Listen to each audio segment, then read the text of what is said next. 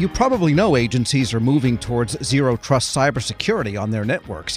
One challenge with that, though, is managing the array of cybersecurity tools and products agencies generally have. Federal News Network's Justin Doubleday discussed that issue during a recent panel discussion hosted by ATARC. First, we hear from Jonathan White, Cloud and Data Branch Chief at the Coast Guard. We have basically moved our entire workforce into a DoD 365 environment, which brought a lot of zero trust capability to the force almost immediately. Our next wave right now is what I'm leading, which is our build out of our two cloud environments and building a hybrid cloud and moving and modernizing our applications into that cloud environment. And we're going to take this opportunity to do zero trust from the start. And we're going to build everything with that model and that mindset in play. And one thing we did want to discuss was a contrarian question. Everyone agrees on the benefits of zero trust.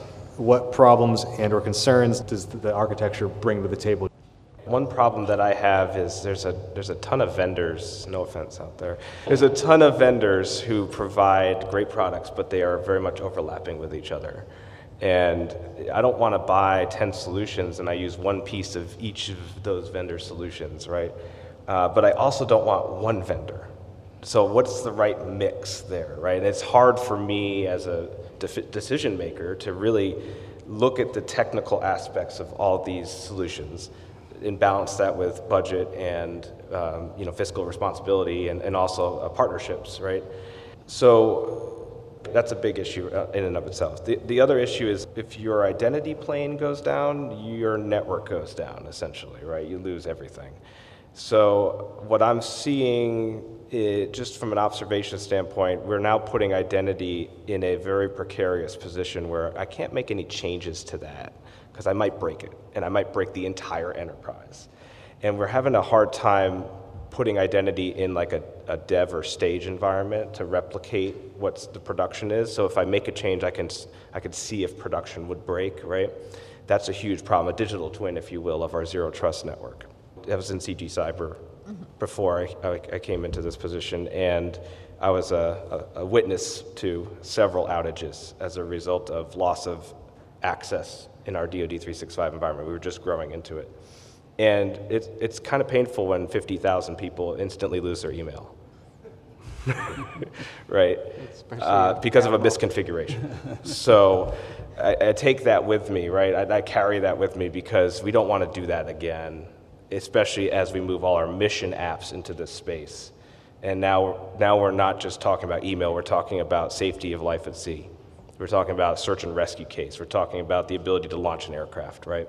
That's what keeps me up at night when I think about our movement here with Zero Trust. It's a great opportunity, but it also carries with it a lot of risk uh, there that we, have, we haven't really quantified and, and understood. Jonathan White, Cloud and Data Branch Chief at the Coast Guard, speaking with Federal News Network's Justin Doubleday during a recent ATARC panel. Justin also spoke with Donald Coulter, Senior Science Advisor for Cybersecurity at Homeland Security's Science and Technology Directorate. We're looking at different cross uh, organizational technological boundaries. We're looking at the interplays between our traditional IT infrastructure and our operational technologies that are across uh, different uh, critical infrastructure sectors. So, a lot of the things that we're looking at from a zero trust model and perspective is how do we continue to federate identity across all these different platforms and systems that have varying levels of compute resource? How do we continue to um, verify and the trust in the uh, authenticator systems, especially as data continues to travel and traverse throughout the networks